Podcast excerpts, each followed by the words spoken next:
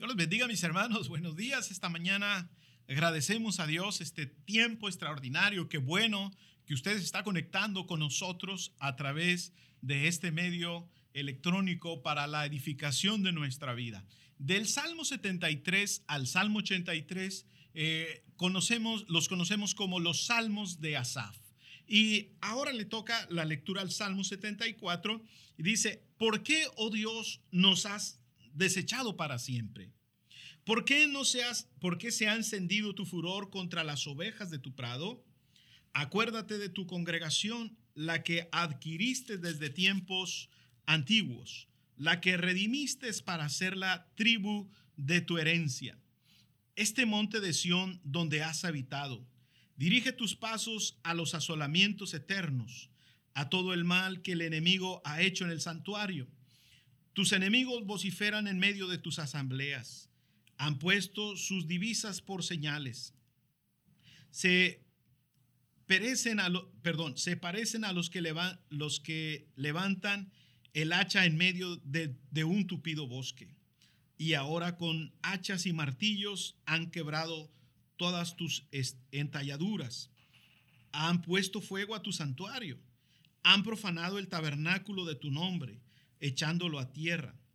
Dijeron en su corazón, destruyámoslo de una vez. Han quemado las sinagogas de Dios en la tierra. No veamos ya nuestras señales.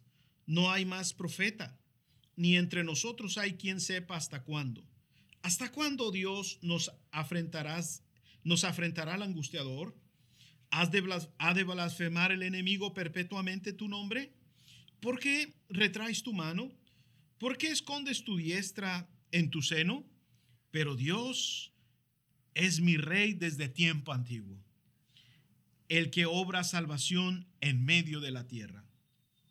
Dividiste el mar con tu poder, quebrantaste cabeza de monstruos en el agua, mayugaste la cabeza de Leviatán y los diste por comida a los moradores del desierto.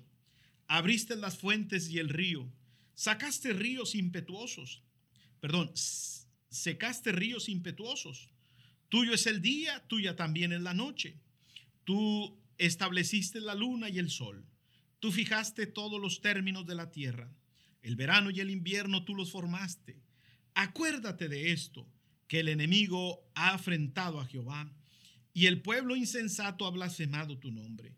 No entregues a las fieras el alma de tu tórtola y no olvides para siempre la congregación de tus afligidos.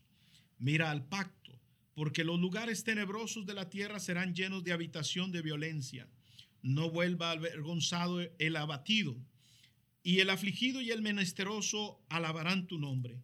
Levántate, oh Dios, aboga tu causa. Acuérdate de cómo el insensato te injuria cada día. No olvides las voces de tus enemigos, el alboroto de los que se levantan contra ti sube continuamente. Este Salmo, hermanos, 74, es muy significativo para nuestro, nuestra vida cotidiana. ¿Por qué razón? Bueno, porque nos habla de una profecía que se ha cumplido en la nación de Israel. Recordemos que la nación de Israel era la, la nación a la que Dios había escogido como su pueblo, aquí lo menciona, y, es precioso cuando el salmista dice, es tu heredad, es tu pueblo, tú eres nuestro pastor, nosotros somos ovejas, somos, tú eres nuestro Señor. Este Salmo 74 nos habla cómo ir de la desesperación a la confianza. Este Salmo 74 nos dice a nosotros que no todo está perdido. Eh, allá por el siglo Antes de Cristo, eh, a mediados del siglo V, Nabucodonosor se levantó y vino a destruir la ciudad de Jerusalén. Y no solo destruyó la ciudad de Jerusalén, también destruyó el templo, el centro de la adoración a, Dios en la tierra, que era el, ese majestuoso templo que conocíamos como el templo de Salomón. Y es muy descriptivo lo que menciona el salmista en cuanto a la destrucción del templo. Con hachas eh, quitaron de las puertas el oro, la plata, los metales preciosos, eh, e, esas, esas vistas que se tenía en las paredes, la madera preciosa, eh, todo fue quitado, arrancado, las piedras fueron demolidas y el lugar santo, el lugar santísimo, los atrios, todo lo bello que describe la palabra de Dios había sido destruido. Parece que no hay esperanza, parece que no hay solución, parece que todo es desolación, pero este salmo nos menciona... Eh, tres, verdades que nosotros podemos tener. La primera es que del 1 al 3, el lema del salmista es, acuérdate de nosotros. Esa es la, petición que el salmista hace. Señor, acuérdate que quiénes somos nosotros. Y recordemos, hermanos, que eh, le, repito que este salmo es una profecía cumplida, porque Dios eh, en el profeta Jeremías y en el libro de Deuteronomio había mencionado que si el pueblo se olvidaba de Dios, que si el pueblo no caminaba en sus caminos, que si el pueblo no honraba a sus profetas, que si el pueblo se olvidaba de la ley de Dios, iba a levantar un enemigo para destruirlo, iba a levantar un enemigo para que le hiciera la vida imposible. Y eh, ellos se habían confiado, habían pensado que podían vivir como bien les pareciera, sin seguir los lineamientos de Dios, sin seguir los estatutos de Dios. Ellos pensaban que Dios nunca iba a permitir que la ciudad santa de Jerusalén fuera destruida y sobre todo que el templo fuera profanado. Pero, oh sorpresa, Nabucodonosor y su ejército hacen aparición y las profecías de Jeremías que incisivamente les había mencionado que si no había arrepentimiento, que si no volvían a Dios, entonces eh, todo eso iba a ser destruido, iba a ser deshecho. Y entonces, mis hermanos, aquí encontramos esta verdad, esta petición que le dice, acuérdate de nosotros. Hay esperanza todavía, mis hermanos. El templo está quemado. Eh, los enemigos parece que han triunfado, pero Dios tiene su propósito. Mire, hermano, algo muy interesante que nos enseña este salmo es que con la voluntad de Dios no debemos luchar. Dios no es nuestro enemigo, su voluntad no es nuestra enemiga. La voluntad de Dios es santa porque Dios es santo, es agradable porque Dios tiene propósitos de bien y sobre todo que el propósito de Dios, la voluntad de Dios es perfecta. De manera que podemos nosotros, en medio de la destrucción que Jerusalén está viviendo, en medio de la destrucción de lo más sagrado, por así decirlo, en la tierra, que era el templo, y en medio de lo propio que el pueblo está viviendo de ser llevados cautivos por un enemigo que no, aparentemente, que no sirve a Dios, el enemigo, eh, el enemigo eh, Nabucodonosor, el enemigo de la nación, se está convirtiendo en, en, un instrumento disciplinario para la nación de Israel. Dios tiene todo bajo control. Recordemos que no era eternamente, que no era para siempre el juicio, que no era para siempre el castigo. El profeta Jeremías había mencionado enfáticamente que serían 70 años de la cautividad de Israel eh, para que ellos aprendieran la lección. Era la disciplina de parte de Dios. Y hay otro salmo extraordinario que nos dice, cuando Jehová hiciere volver esa cautividad, cuando Jehová eh, hiciere volver la cautividad de Sión, seremos como los que sueñan. Nuestra boca se llenará de risa, nuestros labios, nuestra lengua de alabanza, y la gente entre las naciones dirán, grandes cosas ha hecho Jehová con estos,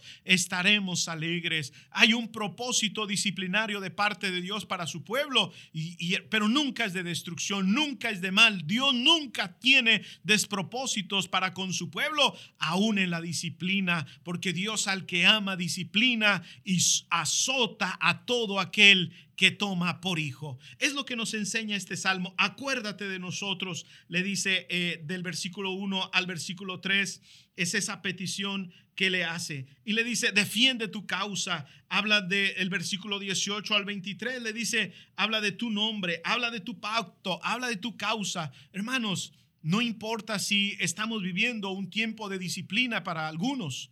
No importa, hermanos. Lo importante es que no, no nos rebelemos ante la disciplina del Señor. Seamos pacientes. Sobre todo, eh, seamos obedientes. Consideremos nuestras fallas, nuestros pecados delante del Señor y busquemos arrepentimiento. Y entonces lo más glorioso es que Él nos restaurará allá en el libro de Nehemías, en el libro de Esdras, encontramos cómo Dios da gracia a los judíos y ellos pueden retornar a edificar lo que se había arruinado. Ellos regresan a edificar las murallas. Eh, el, libro de Nehemías da testimonio evidente y, muy glorioso, muy puntual de que Dios, hermanos, eh, les permite nuevamente reconstruir el templo, reconstruir el altar, reconstruir lo sagrado y volverle a dar culto a Dios. Dios vuelve a establecer a la nación en aquella tierra eh, desolada, en aquella tierra donde, donde habían las, las piedras aún habían sido quemadas, eh, aún los árboles habían sido destruidos, volvió a renacer la higuera, volvieron a brotar nuevamente las flores. Volvió el cántico del pueblo del Señor en Jerusalén. Volvieron los sacrificios al templo. Porque Dios, hermanos, será un momento su ira, pero dice la Biblia que su misericordia es para toda la vida. Padre Celestial, te damos gracias esta mañana. Este día, Señor, recordamos este Salmo 74 como un recordatorio para nuestra vida de que tenemos que caminar alineados a tus pensamientos, que tu voluntad eh, no podemos nosotros eh, tenerla en poco, Señor, sino que aún en la disciplina manifiestas amor, manifiestas justicia, manifiestas santidad, pero también manifiestas misericordia. Ayúdanos, Señor, a recapacitar. Si alguno de nosotros estamos en esa disciplina y todas las cosas nos están saliendo mal, mal, pero es causa de una disciplina, ayúdanos a retornar, Señor, con gozo. Ayúdanos a retornar con alegría. Ayúdanos a retornar del tiempo, Señor, de disciplina, que podamos regresar, Señor, edificando nuestra fe edificando nuestra adoración, edificando el altar de nuestro corazón que te dé culto a ti siempre, Señor. Asaf es consciente de que en Dios hay esperanza, que podemos tener esperanza en medio de la desesperanza y que tú, tu voluntad es agradable y es perfecta. Muchas gracias, Señor. Bendice a cada sintonizante de esta transmisión, que, que podamos reflexionar sobre ello en el nombre de Jesús. Amén. Dios les bendiga, mis hermanos. Dios les guarde, que tengan un excelente día. Amén. ¿Listo? ¿Cuántos fueron como